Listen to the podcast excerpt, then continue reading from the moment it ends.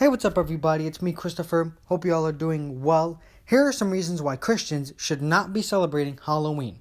Number one, we need to be different. Just because the world celebrates Halloween doesn't mean we should. We need to make sure that what we're celebrating honors God. And Halloween does not. So we should not be celebrating it. Number two, if we look at what this holiday celebrates, it celebrates fear.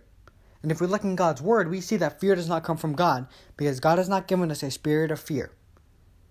Halloween has nothing to do with God. It does not honor Him. It doesn't even think about Him. It has zero to do with God. You can look as hard as you want, and I promise you, you will not find a single thing that honors God in Halloween. So we should not be celebrating it because we're celebrating something that has nothing to do with God. And we should not do that. Now you may be thinking, what can we celebrate? Well, we could celebrate anything that honors God. You got Christmas. That honors God because it's the birth of our Lord and Savior Jesus Christ. Then you got Easter. That celebrates the resurrection of our Lord and Savior Jesus Christ, Resurrection Sunday. Your birthday. As Christians, we know that our birthday is a time to thank God for giving us another year and to hang out with loved ones and friends. Now, you know the world is going to change what's good and make it bad, right? Like Christmas, you have the Santa Claus and the elves and the North Pole and, you know, the whole sled and all that. Then you have Easter. You have the Easter bunny and the candy, and you have your birthday, which is the time to go get drunk and go do whatever you want. And then you have New Year's, another time to do whatever you want. Go get drunk, go do, go drive recklessly.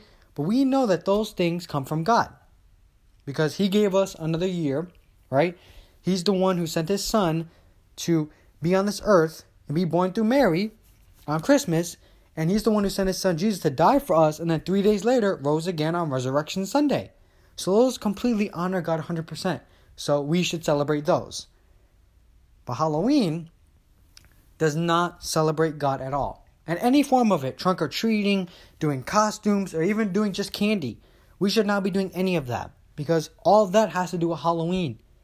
Now you can tell me that, oh, trunk or treating is not celebrating Halloween, but it is. If you really look at it, it is.